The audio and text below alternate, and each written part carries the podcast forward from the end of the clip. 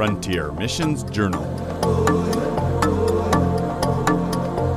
Stories of Hope for the Unreached with Adventist Frontier Missions.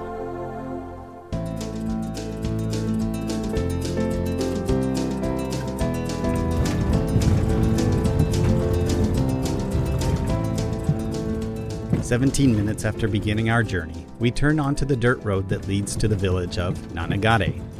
This road, do I really have to call it that? Is fairly straight with only a few turns every 10 kilometers or so. But this, by any stretch of the imagination, doesn't mean that we don't turn the wheel. Each pothole we attempt to avoid, seemingly larger than the last, throws us from side to side and up and down in the hilux, jonkling us this way and that. Jonkel, to be tossed and thrown about in a vehicle, in some cases violently, while driving through pothole ridden dirt roads in Africa. Susie invented this word, as you've just heard its definition.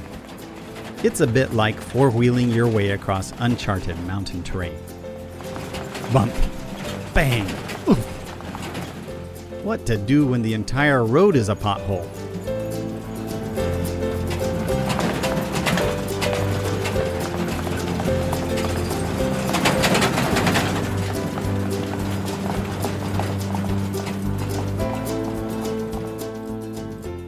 I'm James R. Kaczynski, Communication Director for Adventist Frontier Missions. Christmas is fast approaching, and I'm on assignment in Benin, West Africa, videotaping a couple of the projects. The roads in Africa can be quite rough, and today's story is my experience traveling to the village. I call this story Jonkel All the Way.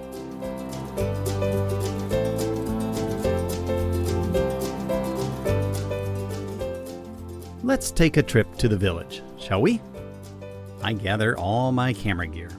Two Manfrotto tripods, the GH4 camera with the zoom lens and speed booster, the GoPro camera with gimbal, a Rode video mic, a pair of wireless mics, a backup Sony camera, various and sundry accessories, a plethora of spare batteries, and a topped off 1.5 liter bottle of water.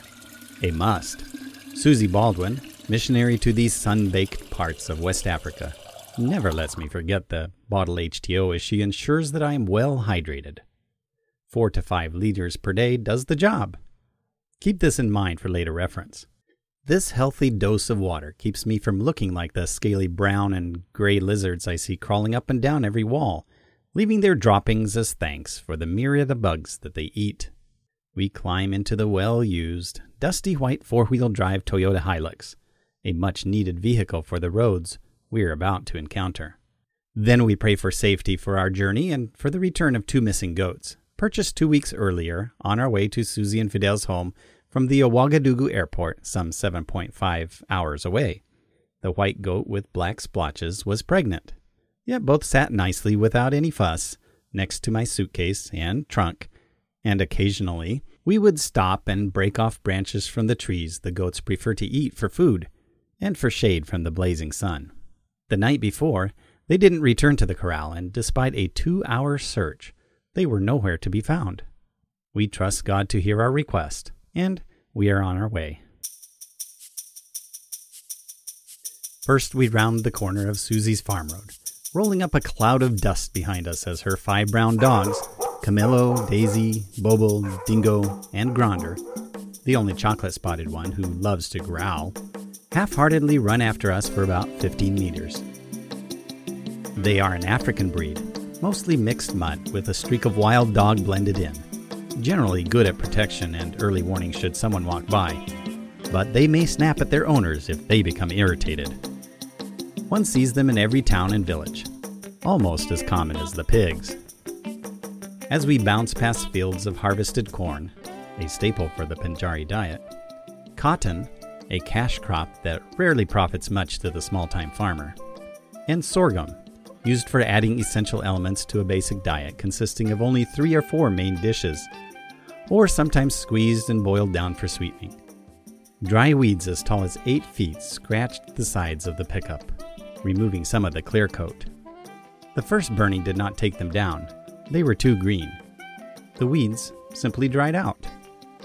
Burning fields, wild or cultivated, is a common practice in Benin, and it's done once, if necessary, twice. Burning is fast and easy and rarely gets out of control, though one Sabbath afternoon, Susie, Fidel, three workers, and I spent three hours fighting one fire that advanced onto their farm.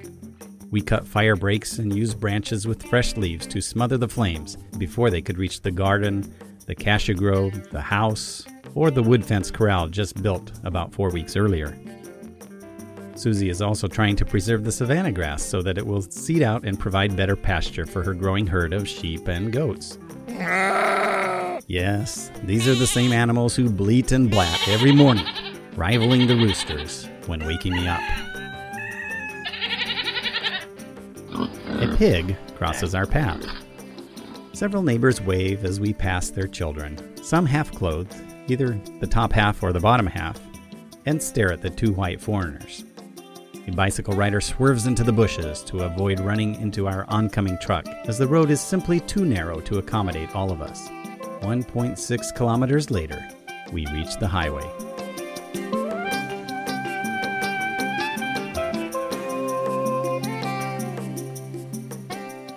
I call it a highway only because it is paved, and it is the main thoroughfare between towns.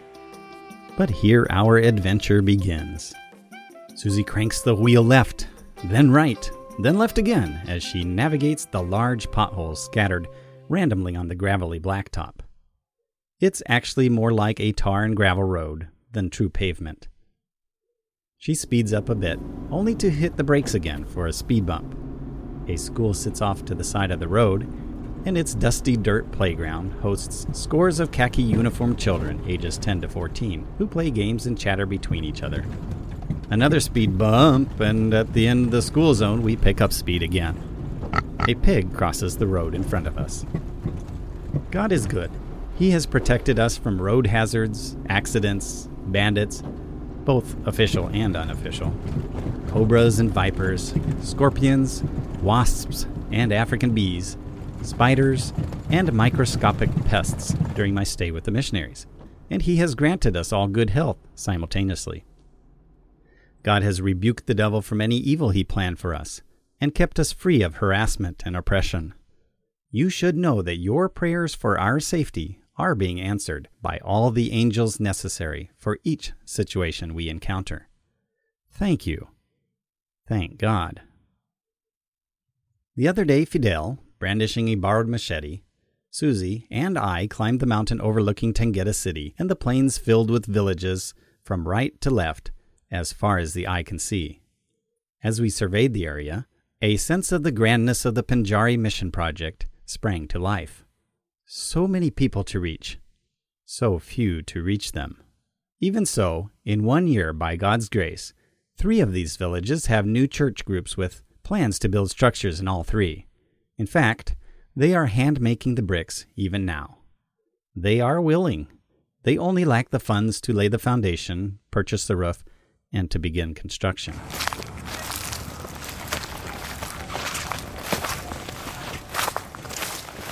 Phew, I am officially out of shape.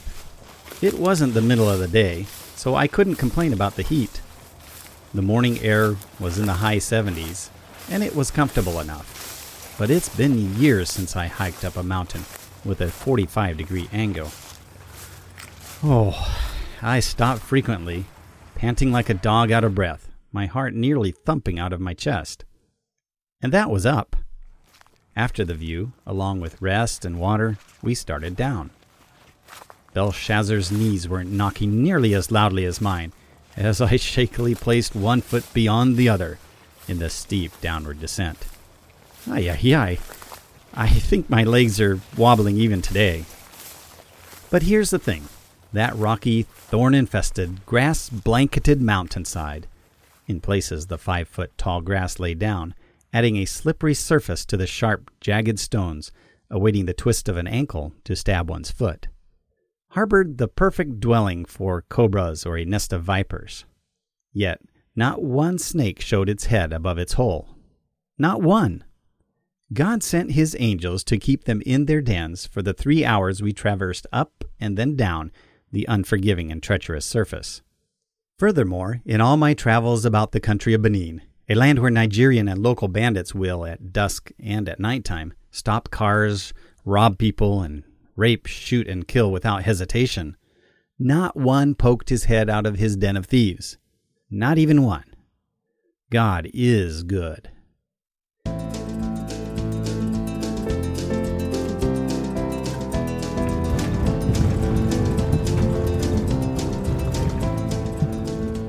Seventeen minutes after beginning our journey, we turn onto the dirt road that leads to the village of Nanagade. This road, do I really have to call it that? Is fairly straight with only a few turns every 10 kilometers or so.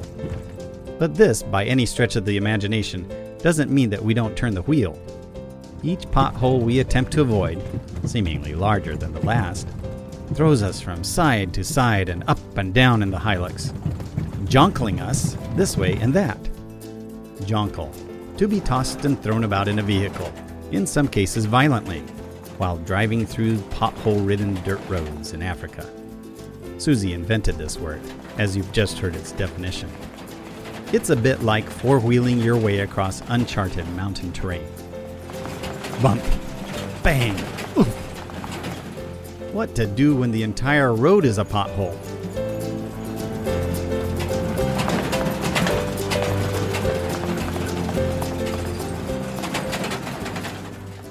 Well, there is reason that these vehicles come equipped with six handlebars, two per person, with the driver expected to hang onto the wheel more often than not.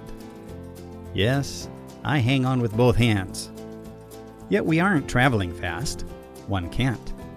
So there is time for another pig to cross the road, 10 meters in front of our truck. This one is mud caked and colored a gray brown, just as the others. You only think I'm exaggerating to this point, but bear with me for the kicker. On this earthen, reddish brown, hole pocked, puttering path, the only connection between villages, someone of great importance, built in speed bumps of no ordinary stature. Trapezoid in shape, they are about 6 to 8 inches across the top, stretching the entire width of the road and sticking up about 8 to 10 inches above ground. In most cases, these cement speed bumps, as if necessary, are worse than the potholes themselves. Hit that with both wheels at the same time. Ker thump! It's like driving over a larger version of the cement parking lot guards that keep a car from going too far forward. Even as I type these lines on my iPhone to include in my finished story later, the jonkling has forced my iPhone to ask, Undo typing? a dozen times. Apple calls that shake to erase a feature. Arrgh. Undo? This is nothing yet, Susie laughs as she sees my smartphone, adding to my plight. As we near the village, the road is half washed out. And this isn't, I muse. But she is right. After jonkling three quarters of the way there, a greater portion of the road disappeared into a ditch and a pile of fine dust and sand. We opt for the cow path. After all, motorcycles had been using it too. Next, we reach a bridge with gaping holes covered by a few logs. We choose once again for the cow path through the riverbed. It's dry season. There's no water to be found there anyway. Onward we go. Almost there. A sheep crosses the road. Where's the pig? Why did the sheep cross the road? I ask Susie.